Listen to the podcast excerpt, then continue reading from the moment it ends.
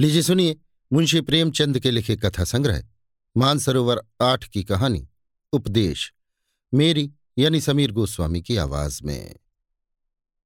प्रयाग के सुशिक्षित समाज में पंडित देवरत्न शर्मा वास्तव में एक रत्न थे। शिक्षा भी उन्होंने उच्च श्रेणी की पाई थी और कुल के भी उच्च थे। न्यायशीला गवर्नमेंट ने उन्हें एक उच्च पद पर नियुक्त करना चाहा, पर उन्होंने अपनी स्वतंत्रता का घात करना उचित न समझा। उनके कई शुभचिंतक मित्रों ने बहुत समझाया कि इस सु अवसर को हाथ से मत जाने दो। सरकारी नौकरी बड़े भाग्य से मिलती है। बड़े बड़े लोग इसके लिए तरसते हैं और कामना लिए संसार से प्रस्थान कर जाते हैं। अपने कुल की कीर्ति उज्ज्वल करने का इससे सुगम और मार्ग नहीं है। इसे कल्प वृक्ष समझो। विभव संपत्ति, सम्मान और ख्याति, ये सब इसके दास हैं। रह गई देश सेवा, सो तुम ही देश के लिए क्यों प्राण देते हो? इस नगर में अनेक बड़े बड़े विद्वान और धनवान पुरुष हैं, जो सुख चैन से बंगलों में रहते और मोटरों पर हरहराते, धूल की आंधी उठाते घूमते हैं। क्या वे लोग देश सेवक नहीं हैं? जब आवश्यकता होती है या कोई अवसर आता है तो वे देश सेवा में निमग्न हो जाते हैं। अभी जब म्यूनिसिपल चुनाव का झगड़ा छिड़ा तो मेो हाल के खाते में मोटरों का तांता लगा हुआ था। भवन के भीतर राष्ट्रीय गीतों और व्याख्यानों की भरमार थी। पर हम में से कौन ऐसा है जिसने स्वार्थ को तिलांजलि दे रखी हो? संसार का नियम है कि पहले घर में दिया जलाकर तब मस्जिद में जलाया जाता है।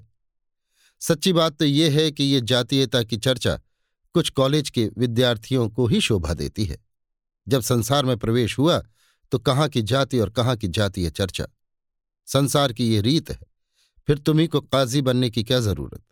यदि सूक्ष्म दृष्टि से देखा जाए तो सरकारी पद पाकर मनुष्य अपने देश भाइयों की जैसी सच्ची सेवा कर सकता है, वैसी किसी अन्य अवस्था में कदापि नहीं कर सकता। एक दयालु दारोगा सैकड़ों जातीय सेवकों से अच्छा है। एक न्यायशील धर्मपरायण मजिस्ट्रेट सहस्त्रों जातीय दानवीरों से अधिक सेवा कर सकता है। इसके लिए केवल हृदय में लगन चाहिए। मनुष्य चाहे जिस अवस्था में हो, देश का हित साधन कर सकता है। इसीलिए अब अधिक आगा पीछा न करो, चटपट पद को स्वीकार कर लो। शर्मा जी को और युक्तियाँ कुछ न जचीं, पर इस अंतिम युक्ति की सारगर्भिता से वो इनकार न कर सके। लेकिन फिर भी चाहे नियम परायणता के कारण, चाहे केवल आलस्य के वश, जो बहुधा ऐसी दशा में जातीय सेवा का गौरव पा जाता है, उन्होंने नौकरी से अलग रहने में ही अपना कल्याण समझा। उनके इस स्वार्थ त्याग पर कॉलेज के नवयुवकों ने उन्हें खूब बधाइयाँ दी।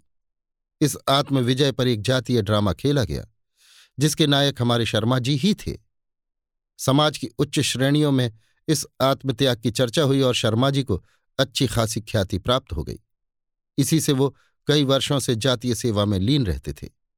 इस सेवा का अधिक भाग समाचार पत्रों के अवलोकन में बीतता था, जो जातीय सेवा का ही एक विशेष अंग समझा जाता है। इसके अतिरिक्त वो पत्रों के लिए लेख लिखते, सभाएँ करते और उनमें फड़कते हुए व्याख्यान देते थे। शर्मा जी फ्री लाइब्रेरी के सेक्रेटरी, स्टूडेंट्स एसोसिएशन के सभापति, सोशल सर्विस लीग के सहायक मंत्री और प्राइमरी एजुकेशन कमेटी के संस्थापक थे। कृषि संबंधी विषयों से उन्हें विशेष प्रेम था। पत्रों में जहाँ कहीं किसी नई खाद या नवीन आविष्कार का वर्णन देखते, तत्काल उस पर लाल पेंसिल से निशान कर देते और अपने लेखों में उसकी चर्चा करते थे। किंतु शहर से थोड़ी दूर पर उनका एक बड़ा ग्राम होने पर भी वो अपने किसी आसामी से परिचित न थे। यहाँ तक कि कभी प्रयाग के सरकारी कृषि क्षेत्र की सैर करने न गए थे। उसी मोहल्ले में एक लाला बाबूलाल रहते थे। वो एक वकील के मुहर्रिर थे। थोड़ी सी उर्दू हिंदी जानते थे और उसी से अपना काम भली भांति चला लेते थे। सूरत शक्ल के कुछ सुंदर न थे। उस शक्ल पर मऊ के चारखाने की लंबी अचकन और भी शोभा देती थी। जूता भी देशी ही पहनते थे। यद्यपि कभी कभी वे कड़वे तेल से उसकी सेवा किया करते थे, पर वो नीच स्वभाव के अनुसार उन्हें काटने से न चूकता था। बेचारे को साल छह महीने पैरों में मलहम लगानी पड़ती। बहुधा नंगे पाँव कचहरी जाते, पर कंजूस कहलाने के भय से जूतों को हाथ में ले जाते। जिस ग्राम में शर्मा जी की जमींदारी थी, उसमें कुछ थोड़ा सा हिस्सा उनका भी था। इस नाते से कभी कभी उनके पास आया करते थे। हाँ तातील के दिनों में गाँव चले जाते। शर्मा जी को उनका आकर बैठना नागवार मालूम देता, विशेषकर जब वे फैशनेबुल मनुष्यों की उपस्थिति में आ जाते। मुंशी जी भी कुछ ऐसी स्थूल दृष्टि के पुरुष थे कि उन्हें अपना अनमिलापन बिल्कुल दिखाई न देता। सबसे बड़ी आपत्ति ये थी कि वे बराबर कुर्सी पर डट जाते, मानो हंसों में कौआ उस समय मित्रगण अंग्रेज़ी में बातें करने लगते और बाबूलाल को शुद्र बुद्धि, झक्की, बौड़म, बुद्धू आदि उपाधियों का पात्र बनाते। कभी कभी उनकी हँसी उड़ाते थे। शर्मा जी में इतनी सज्जनता अवश्य थी कि वे अपने विचारहीन मित्र को यथाशक्ति निरादर से बचाते थे। यथार्थ में बाबूलाल की शर्मा जी पर सच्ची भक्ति थी। एक तो वो बीए पास थे, दूसरे वो देशभक्त थे। बाबूलाल जैसे बुद्धिविहीन मनुष्य का ऐसे रत्न को आदरणीय समझना कुछ अस्वाभाविक न था। एक बार प्रयाग में प्लेग का प्रकोप हुआ। शहर के रईस लोग निकल भागे। बेचारे गरीब चूहों की भांति पटापट मरने लगे। शर्मा जी ने भी चलने की ठानी, लेकिन सोशल सर्विस लीग के वे मंत्री ठहरे। ऐसे अवसर पर निकल भागने में बदनामी का भय था, बहाना ढूंढा। लीग के प्रायः सभी लोग कॉलेज में पढ़ते थे। उन्हें बुलाकर इन शब्दों में अपना अभिप्राय प्रकट किया। मित्रवृंद आप अपनी जाति के दीपक हैं। आप ही इस मरणोन्मुख जाति के आशस्थल हैं। आज हम पर विपत्ति की घटाएँ छाई हुई हैं। ऐसी अवस्था में हमारी आँखें आपकी ओर ना उठें तो किसकी ओर उठेंगी? मित्र, इस जीवन में देश सेवा के अवसर बड़े सौभाग्य से मिला करते हैं। कौन जानता है कि परमात्मा ने तुम्हारी परीक्षा के लिए ही ये वज्र प्रहार किया हो? जनता को दिखा दो कि तुम वीरों का हृदय रखते हो, जो कितने ही संकट पड़ने पर भी विचलित नहीं होता। हाँ, दिखा दो कि वीर प्रसवनी पवित्र भूमि जिसने हरिश्चंद्र और भरत को उत्पन्न किया। आज भी शून्य गर्भा नहीं है। जिस जाति के युवकों में अपने पीड़ित भाइयों के प्रति ऐसी करुणा और ये अटल प्रेम है, वो संसार में सदैव यश कीर्ति की भागी रहेगी। आइए, हम कमर बांधकर कर्म क्षेत्र में उतर पड़ें। इसमें संदेह नहीं कि काम कठिन है, राह बीहड़ है। आपको अपने आमोद प्रमोद, अपने हॉकी टेनिस, अपने मिल और मिल्टन को छोड़ना पड़ेगा। तुम जरा हिचकोगे, हटोगे और मुँह फेर लोगे। परंतु भाइयों, जातीय सेवा का स्वर्गीय आनंद सहज में ही नहीं मिल सकता। हमारा पुरुषत्व, हमारा मनोबल, हमारा शरीर यदि जाति के काम न आवे तो वो व्यर्थ है। मेरी प्रबल आकांक्षा थी कि इस शुभ कार्य में मैं तुम्हारा हाथ बटा सकता, पर आज ही देहातों में भी बीमारी फैलने का समाचार मिला है। अतः मैं यहाँ का काम आपके सुयोग, सुदृढ़ हाथों में सौंप कर देहात में जाता हूँ। कि यथासाध्य देहाती भाइयों की सेवा करूँ। मुझे विश्वास है कि आप सहर्ष मातृभूमि के प्रति अपना कर्तव्य पालन करेंगे। इस तरह गला छुड़ाकर शर्मा जी संध्या समय स्टेशन पहुँचे। पर मन कुछ मलिन था। वे अपनी इस कायरता और निर्बलता पर मन ही मन लज्जित थे। संयोगवश स्टेशन पर उनके एक वकील मित्र मिल गए। ये वही वकील थे जिनके आश्रय में बाबूलाल का निर्वाह होता था। ये भी भागे जा रहे थे। बोले कहिए शर्मा जी किधर चले?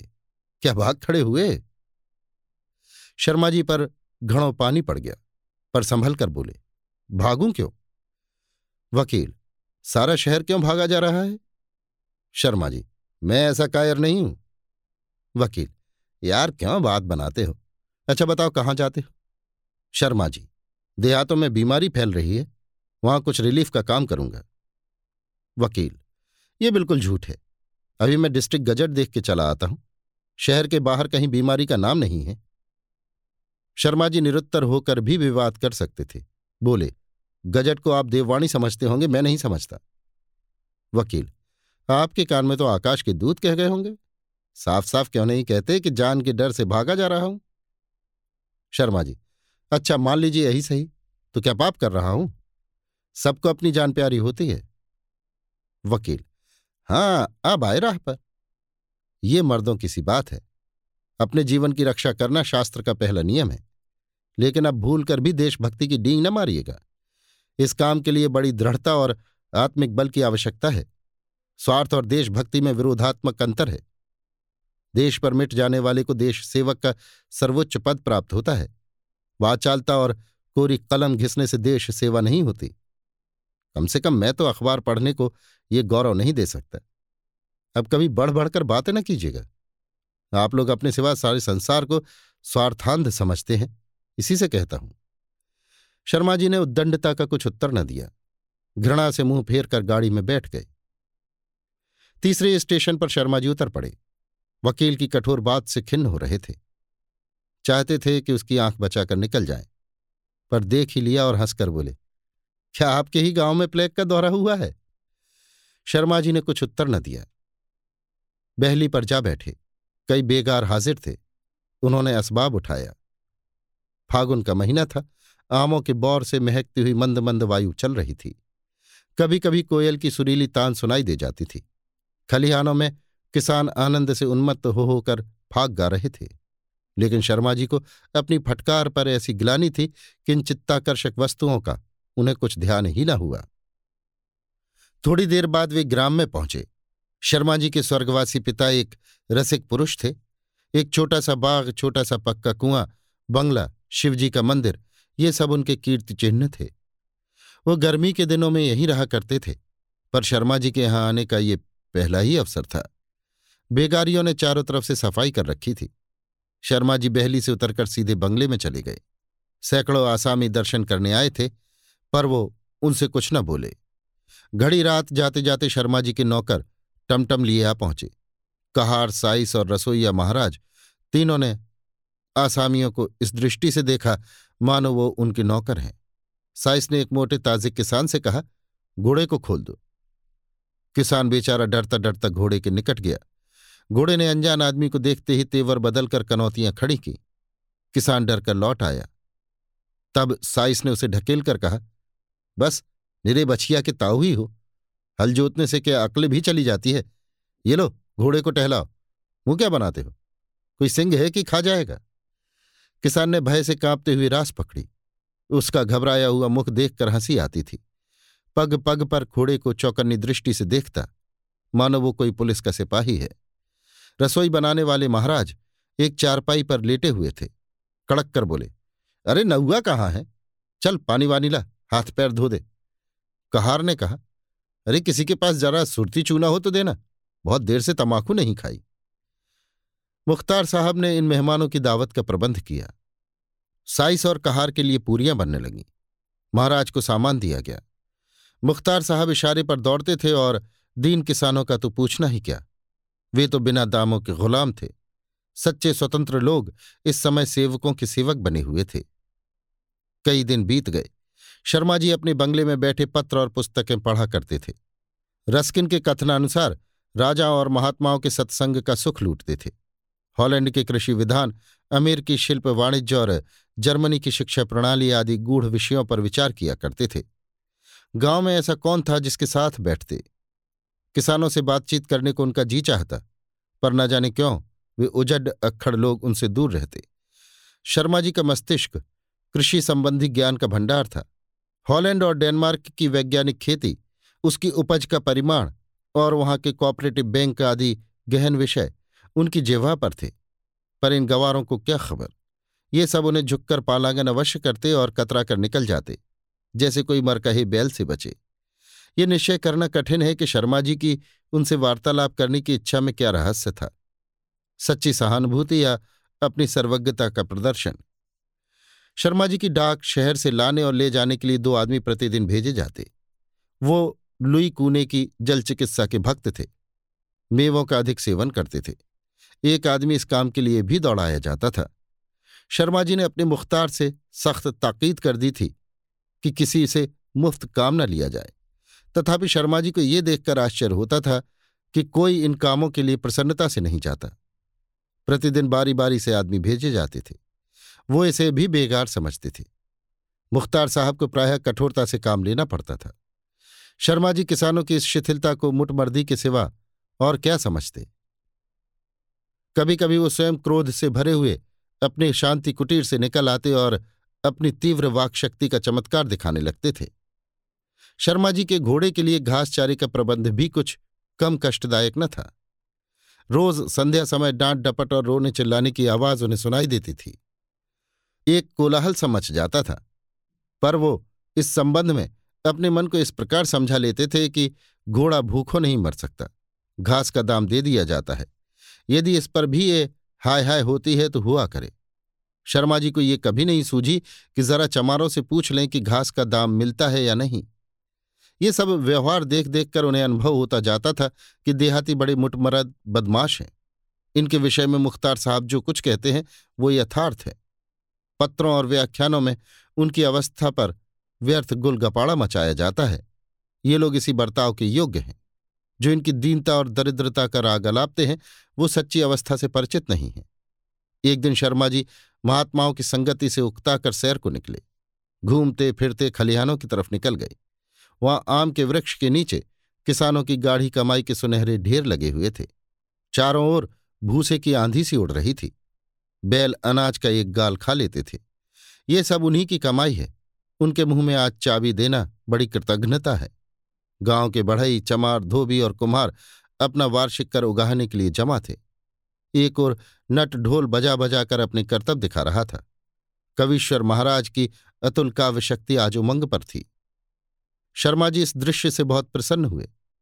परंतु इस उल्लास में उन्हें अपने कई सिपाही दिखाई दिए। जो लठ लिए अनाज के ढेरों के पास जमा थे। पुष्प वाटिका में ठूठ जैसा भद्दा दिखाई देता है, अथवा ललित संगीत में जैसे कोई बेसुरी तान कानों को अप्रिय लगती है। उसी तरह शर्मा जी की सहृदयतापूर्ण दृष्टि में ये मंडराते हुए सिपाही दिखाई दिए।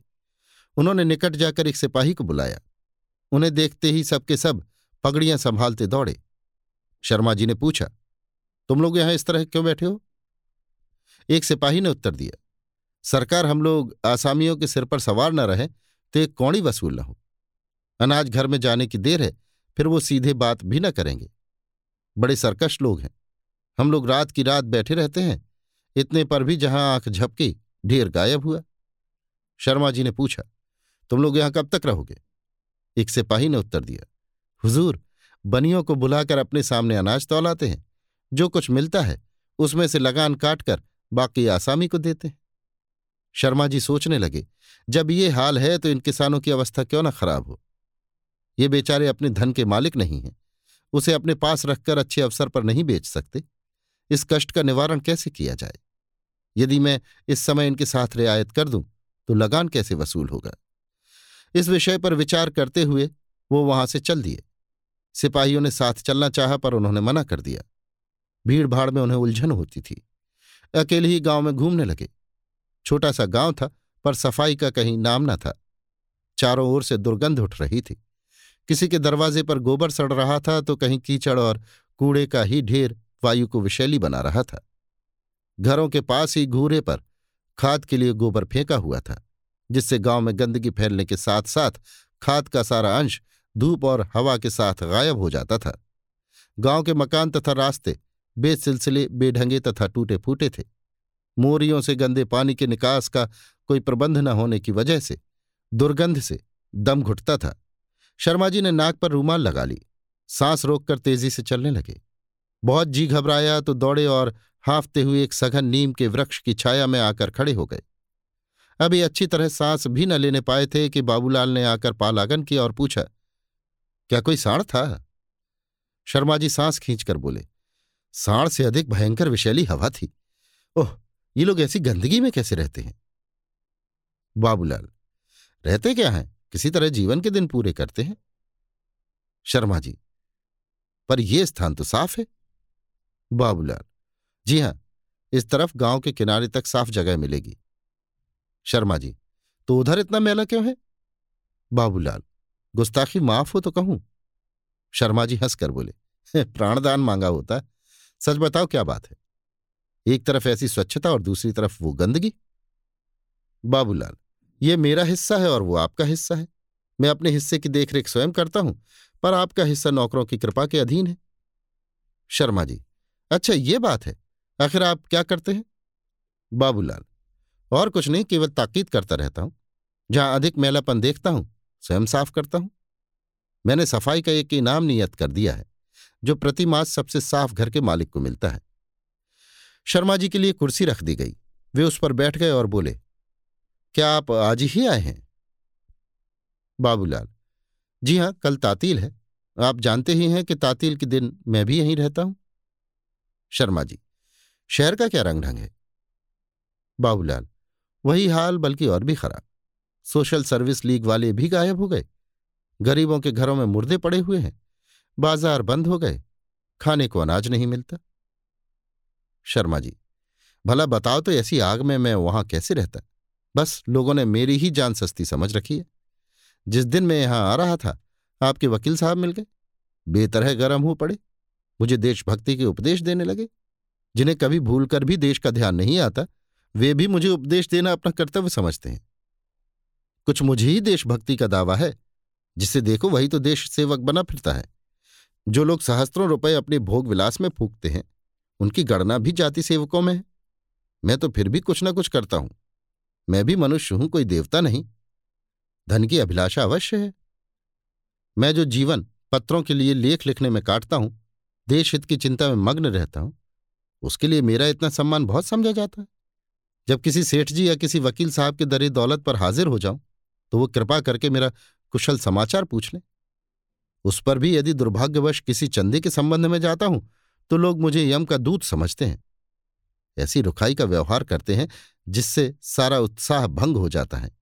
ये सब आपत्तियाँ तो मैं झेलूं, पर जब किसी सभा का सभापति चुनने का समय आता है तो कोई वकील साहब इसके पात्र समझे जाते हैं, जिन्हें अपने धन के सिवा उक्त पद का कोई अधिकार नहीं। तो भाई जो गुड़ खाए वो कान छिदावे। देश हितैषियों का पुरस्कार यही जातीय सम्मान है। जब वहाँ तक मेरी पहुँची ही नहीं तो व्यर्थ जान क्यों दू? यदि ये आठ वर्ष मैंने लक्ष्मी की आराधना में व्यतीत किए होते तो अब तक मेरी गिनती बड़े आदमियों में होती। अभी मैंने कितने परिश्रम से देहाती बैंकों पर लेख लिखा। महीनों उसकी तैयारी में लगे। सैकड़ों पत्र पत्रिकाओं के पन्ने उलटने पड़े, पर किसी ने उसके पढ़ने का कष्ट भी न उठाया। यदि इतना परिश्रम किसी और काम में किया होता तो कम से कम स्वार्थ तो सिद्ध होता। मुझे ज्ञात हो गया कि इन बातों को कोई नहीं पूछता। सम्मान और कीर्त ये सब धन के नौकर हैं। बाबूलाल, आपका कहना यथार्थ ही है, पर आप जैसे महान भाव इन बातों को मन में लावेंगे तो ये काम कौन करेगा? शर्मा जी, वही करेंगे जो ऑनरेबल बने फिरते हैं, या जो नगर के पिता कहलाते हैं। मैं तो अब देशाटन करूँगा, संसार की हवा खाऊँगा। बाबूलाल समझ गए कि ये महाशय इस समय आपे में नहीं है। विषय बदलकर पूछा, ये तो बतलाइए, आपने देहात को कैसे पसंद किया? आप तो पहले ही पहले यहाँ आए हैं। शर्मा जी, बस यही कि बैठे बैठे जी घबराता है। हाँ कुछ नए अनुभव अवश्य प्राप्त हुए हैं। कुछ भ्रम दूर हो गए। पहले समझता था कि किसान बड़े दीन दुखी होते हैं। अब मालूम हुआ कि ये लोग मुटमरद अनुदार और दुष्ट हैं। सीधे बात न सुनेंगे। पर कड़ाई से जो काम चाहे करा लो। बस निरे पशु हैं। और तो और, लगान के लिए भी उनके सिर पर सवार रहने की ज़रूरत है। टल जाओ तो कौड़ी वसूल ना हो। नालिश कीजिए, बेदखली जारी कीजिए, कुर्की कराइए। ये सब आपत्तियाँ सहेंगे, पर समय पर रुपया देना नहीं जानते। ये सब मेरे लिए नई बातें हैं। मुझे अब तक इनसे जो सहानुभूति थी, वो अब नहीं है। पत्रों में उनकी हीनावस्था के जो मरसिए गाए जाते हैं, वो सर्वथा कल्पित हैं। क्यों, आपका क्या विचार है? बाबूलाल ने सोचकर जवाब दिया, मुझे तो अब तक कोई शिकायत नहीं हुई। मेरा अनुभव यह है कि ये लोग बड़े शीलवान नम्र और कृतज्ञ होते हैं, परंतु उनके गुण प्रकट में नहीं दिखाई देते। उनमें मिलिए और उन्हें मिलाइए, तब उनके जौहर खुलते हैं। उन पर विश्वास कीजिए, तब वो आप पर विश्वास करेंगे। आप कहेंगे, इस विषय में अग्रसर होना उनका काम है, और आपका ये कहना उचित भी है। लेकिन शताब्दियों से वो इतने पीसे गए हैं, इतनी ठोकरें खाई हैं, कि उनमें स्वाधीन गुणों का लोप सा हो गया है। जमींदार को वो एक हुआ समझते हैं, जिनका काम उन्हें निगल जाना है। वो उनका मुकाबला नहीं कर सकते, इसलिए छल और कपट से काम लेते हैं, जो निर्धनों का एकमात्र आधार है। पर आप एक बार उनके विश्वास पात्र बन जाइए, फिर आप कभी उनकी शिकायत न करेंगे। बाबूलाल ये बातें कर ही रहे थे कि कई चमारों ने घास के बड़े बड़े गट्ठे लाकर डाल दिए और चुपचाप चले गए। शर्मा जी को आश्चर्य हुआ, इसी घास के लिए इनके बंगले पर हाय हाय होती है और यहाँ किसी को खबर भी नहीं हुई। बोले, आखिर अपना विश्वास जमाने का कोई उपाय भी है? बाबूलाल ने उत्तर दिया, आप स्वयं बुद्धिमान हैं। आपके सामने मेरा मुँह खोलना धृष्टता है। मैं इसका एक ही उपाय जानता हूँ। उन्हें किसी कष्ट में देखकर उनकी मदद कीजिए। मैंने उन्हीं के लिए वैद्यक सीखा और एक छोटा मोटा औषधालय अपने साथ रखता हूँ। रुपया मांगते हैं तो रुपया, अनाज मांगते हैं तो अनाज देता हूँ, पर सूद नहीं लेता। इससे मुझे कोई ग्लानी नहीं होती। दूसरे रूप में सूद अधिक मिल जाता है।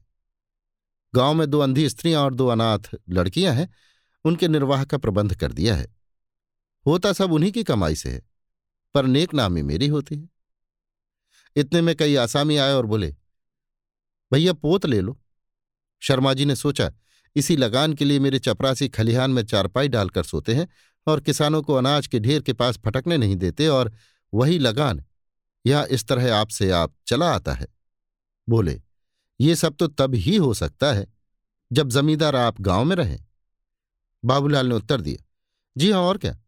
जमींदार के गाँव में न रहने से इन किसानों की बड़ी हानि होती है।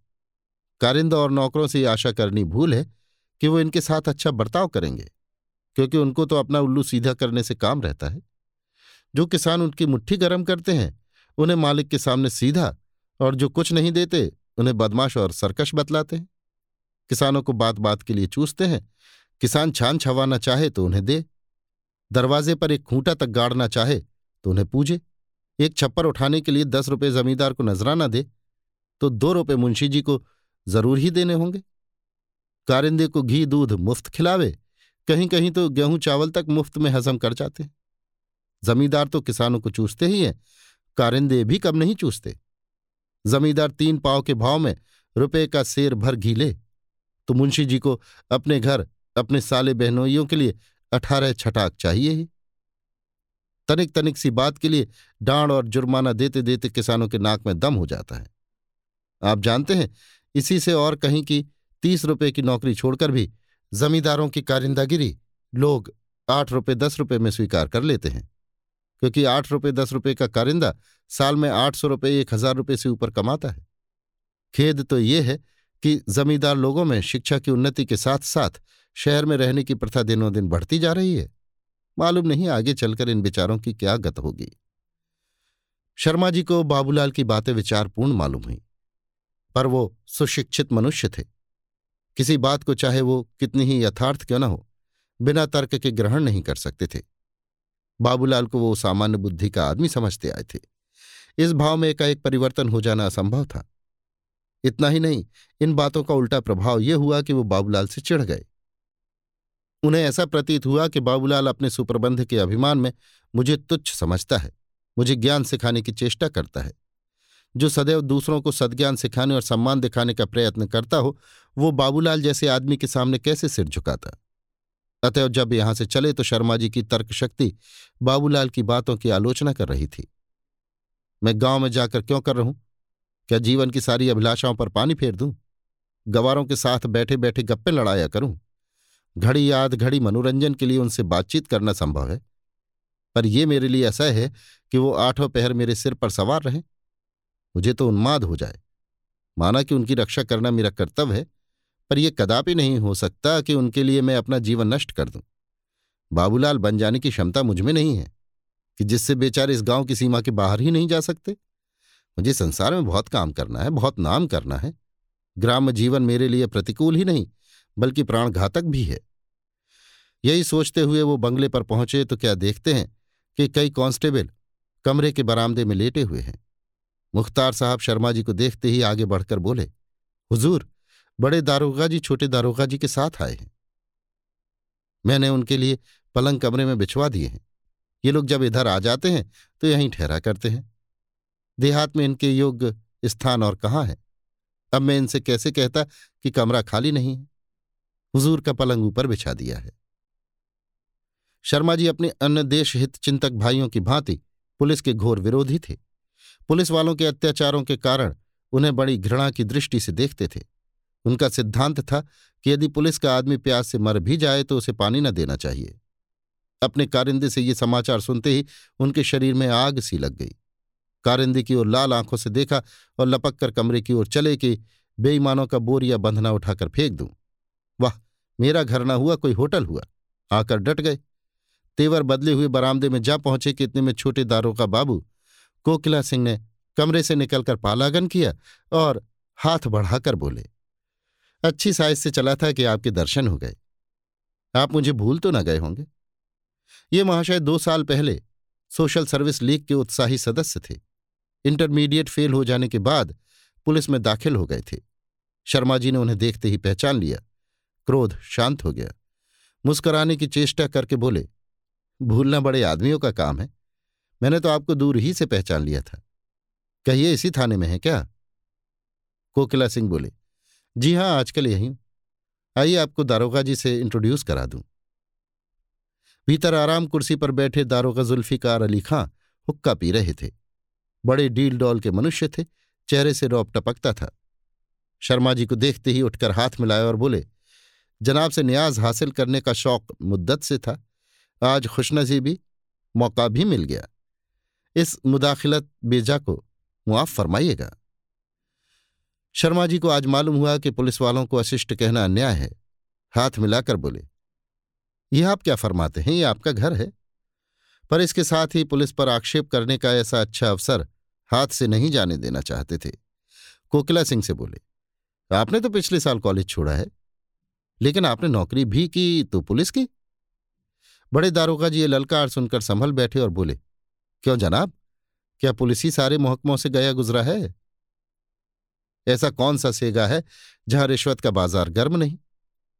अगर आप ऐसे एक भी सेगा का नाम बता दीजिए तो मैं ताउम्र आपकी गुलामी करूँ। मुलाजमत करके रिश्वत न लेना मुहाल है।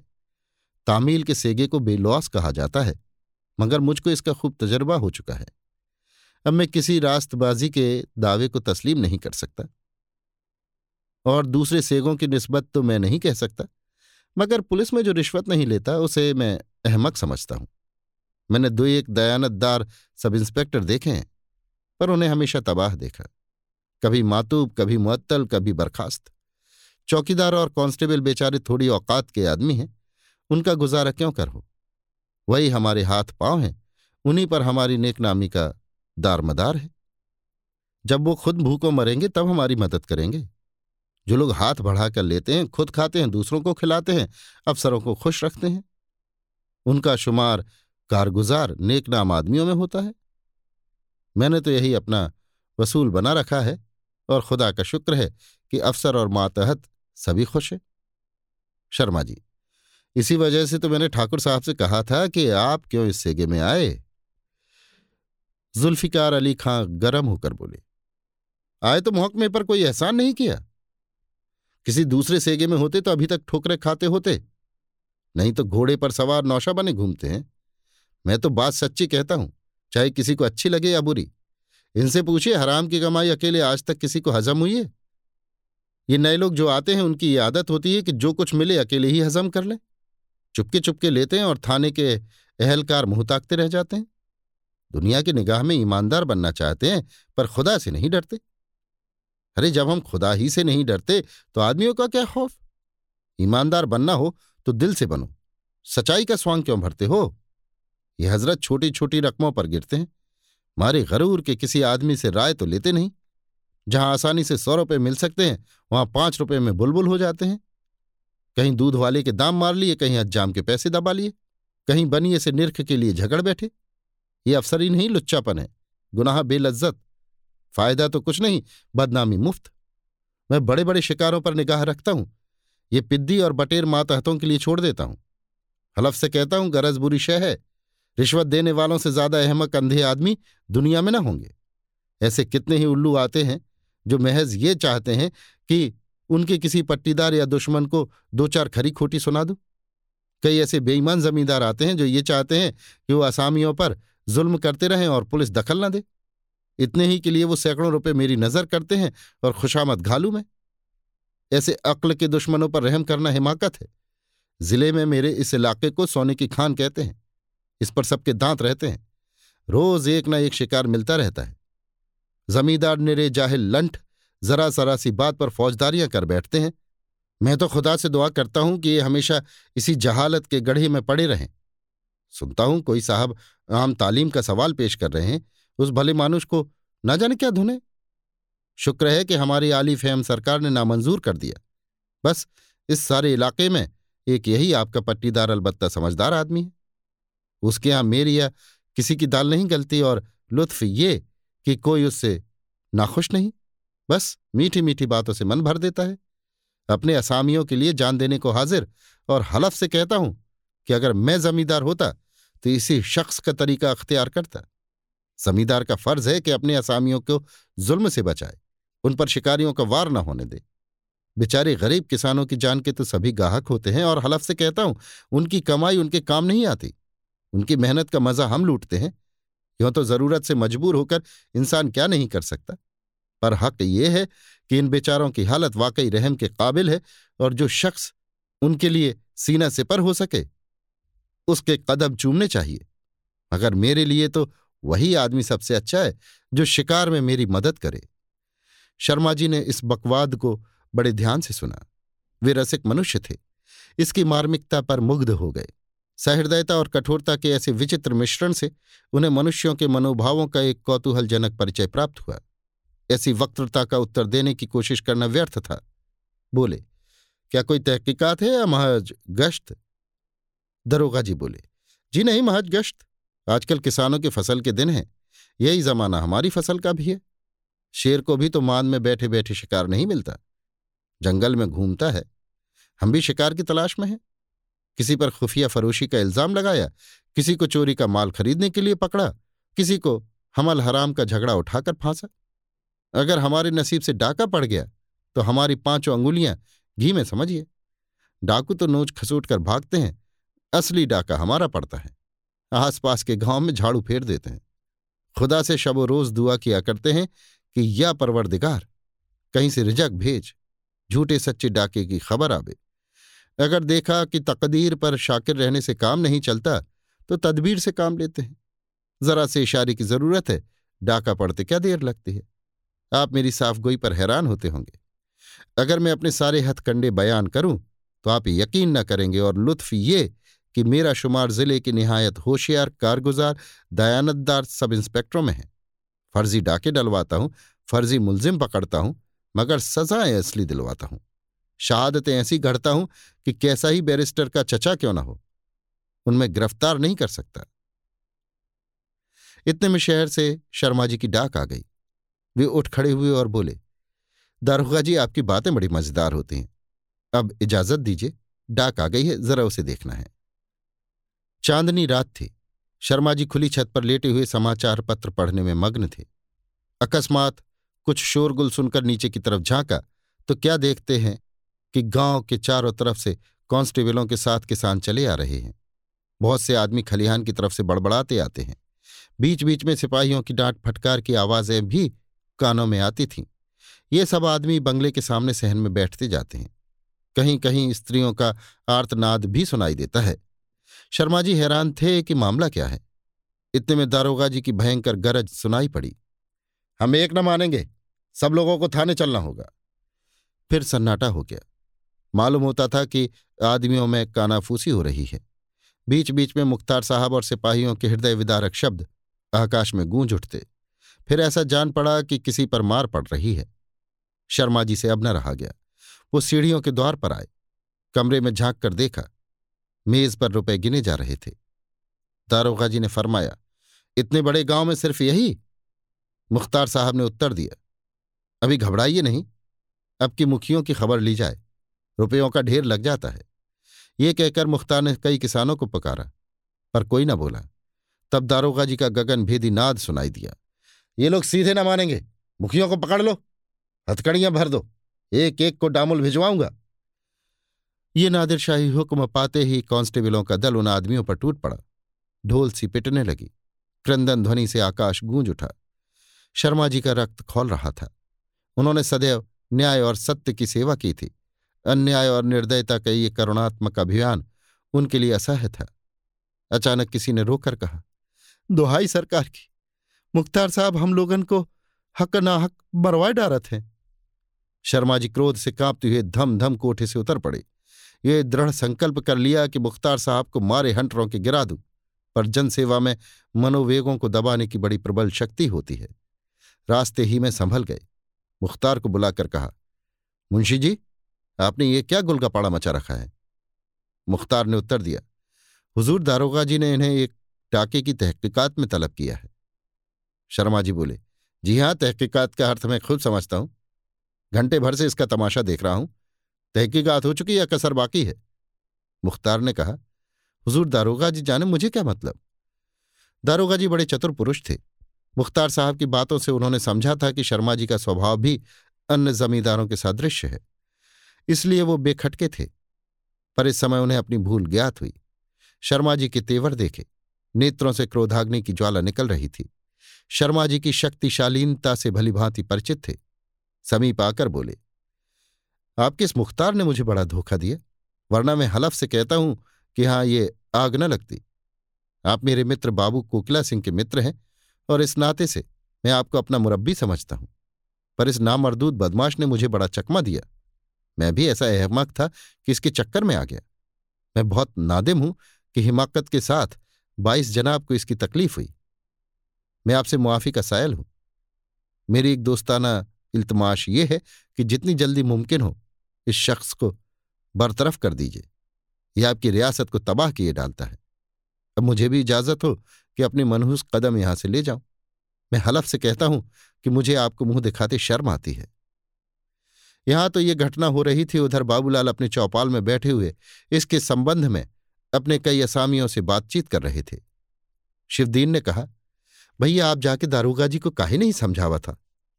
राम राम, ऐसा अंधेर बाबूलाल, भाई मैं दूसरों के बीच में बोलने वाला कौन? शर्मा जी तो वही हैं। वो आप ही बुद्धिमान है। जो उचित तो होगा, करेंगे। ये आज कोई नई बात थोड़े ही है। देखते तो हो कि आए दिन एक न एक उपद्रव मचा ही रहता है। मुख्तार साहब का इसमें भला होता है। शर्मा जी से मैं इस विषय में इसलिए कुछ नहीं कहता कि शायद वे ये समझें कि मैं ईर्ष्यावश शिकायत कर रहा हूँ। रामदास ने कहा, शर्मा जी कोठा पर हैं और नीचू बेचारन पर मार परत है। देखा नहीं जात है। जिनसे मुराद पाए जात है, उनका छोड़े दे थे मौका तो जान परत है कि तहकीकात, सहकीकात सब रुपयन के खातिर कीन जात है। बाबूलाल, और काहे के लिए की जाती है? दारोगा जी ऐसे ही शिकार ढूंढा करते हैं। लेकिन देख लेना शर्मा जी आपकी मुख्तार साहब की ज़रूर खबर लेंगे। वो ऐसे वैसे आदमी नहीं है कि ये अंधेर अपनी आँखों से देखें और मौन धारण कर लें। हाँ ये तो बताओ आपकी कितनी ऊख बोई है? रामदास, ऊख बोए ढेर रहे, मुदा दुष्टन के मारे बचे पावे। तू मानत नहीं भैया, पर आखन देखी बात है कि कराह के कराह रस जरगवा और छटा को भर माल न परा। ना जानिए कौन सा मंत्र मार देते बाबूलाल अच्छा आपके मेरे कहने से ये हानि उठा लो? देखूँ ऐसा कौन बड़ा सिद्ध है जो कराही का रस उड़ा देता है। ज़रूर इसमें कोई ना कोई बात है। इस गाँव में जितने कोल्हू ज़मीन में गड़े पड़े हैं, उनसे विदित होता है कि पहले यहाँ ऊख बहुत होती थी। किंतु अब बेचारों का मुँह भी मीठा नहीं होने पाता। शिवदीन, अरे भैया, हमारे होश में ये सब कोल्हू चलत रहे हैं। माघ, पूस में रात भर गाँव में मेला लगा रहत रहा। पर जब से ये नासनी विद्या फैली है तब से कोऊ का ऊख के नेरे जाए का हियाब नहीं परत है। बाबूलाल, ईश्वर चाहेंगे तो फिर वैसी ही ऊख लगेगी। अब कि मैं इस मंत्र को लट दूँगा। भला ये तो बताओ, अगर ऊख लग जाए और माल पड़े तो तुम्हारी पट्टी में एक हज़ार का गुड़ हो जाएगा। हरखू ने हंसकर कहा, भैया कैसी बात कहे तो हज़ार तो पाँच बीघा में मिल सका थे हमारे पट्टी में पच्चीस बीघा से कम ऊख नहीं बा। कुछ ना पड़े तो अढ़ाई हज़ार कहूँ नहीं गए हैं। बाबूलाल, तब तो आशा है कि कोई पचास रुपए बयाई में मिल जाएँगे। ये रुपए गाँव की सफ़ाई में खर्च होंगे। इतने में एक युवा मनुष्य दौड़ता हुआ आया और बोला, भैया, वो तहकीकात देखे गल रहली दरोगा सबको डांटत मारत रहे। देवी मुखिया बोला, मुख्तार साहब, हमको चाहे काट डारो, मोदा हम एक कौड़ी न देबे। थाना कचहरी जहाँ कहो चले के तैयार हुई। ई सुन के मुख्तार लाल हुई गए। चार सिपाहिन से कहन के यही का पकड़ के खूब मारो। तब देवी चिल्लाए चिल्लाए रोवे लागत। इतने में सरमाजी कोठी पर से खट खट उतरेन और मुख्तार को लगे डांटे। मुख्तार ठाणे झूर होए गए दरोगा जी धीरे घोड़ा मंगवाएन के भागन। मनई शर्मा जी का असीसत चला जात है। बाबूलाल, ये तो मैं पहले ही कहता था कि शर्मा जी से यह अन्याय न देखा जाएगा। इतने में दूर से एक लालटेन का प्रकाश दिखाई दिया। एक आदमी के साथ शर्मा जी आते हुए दिखाई दिए। बाबूलाल ने असामियों को वहाँ से हटा दिया, कुर्सी रखवा दी और बढ़कर बोले, आपने समय क्यों कष्ट किया? मुझको बुला लिया होता? शर्मा जी ने नम्रता से उत्तर दिया, आपको किस मुँह से बुलाता? मेरे सारे आदमी वहाँ पीटे जा रहे थे, उनका गला दबाया जा रहा था और आप पास न फटके। मुझे आपसे मदद की आशा थी। आज हमारे मुख्तार ने गाँव में लूट मचा दी थी। मुख्तार को और क्या कहूँ? बेचारा थोड़े औकात का आदमी है। खेत तो ये है कि आपके दारोगा जी भी उसके सहायक थे। कुशल ये थी कि मैं वहाँ मौजूद था। बाबूलाल, मैं बहुत लज्जित हूँ कि इस अवसर पर आपकी कुछ सेवा न कर सका। पर बात यह है कि मेरे वहाँ जाने से मुख्तार साहब और दारोगा दोनों ही अप्रसन्न होते। मुख्तार मुझसे कई बार कह चुके हैं कि आप मेरे बीच में न बोला कीजिए। मैं आपसे कभी गाँव की दशा इस भय से न कहता था कि शायद आप समझें कि मैं ईर्ष्या के कारण ऐसा कहता हूँ। ये कोई नई बात नहीं है। आए दिन ऐसी ही घटनाएँ होती रहती हैं, और कुछ इसी गाँव में नहीं, जिस गाँव को देखिए यही दशा है।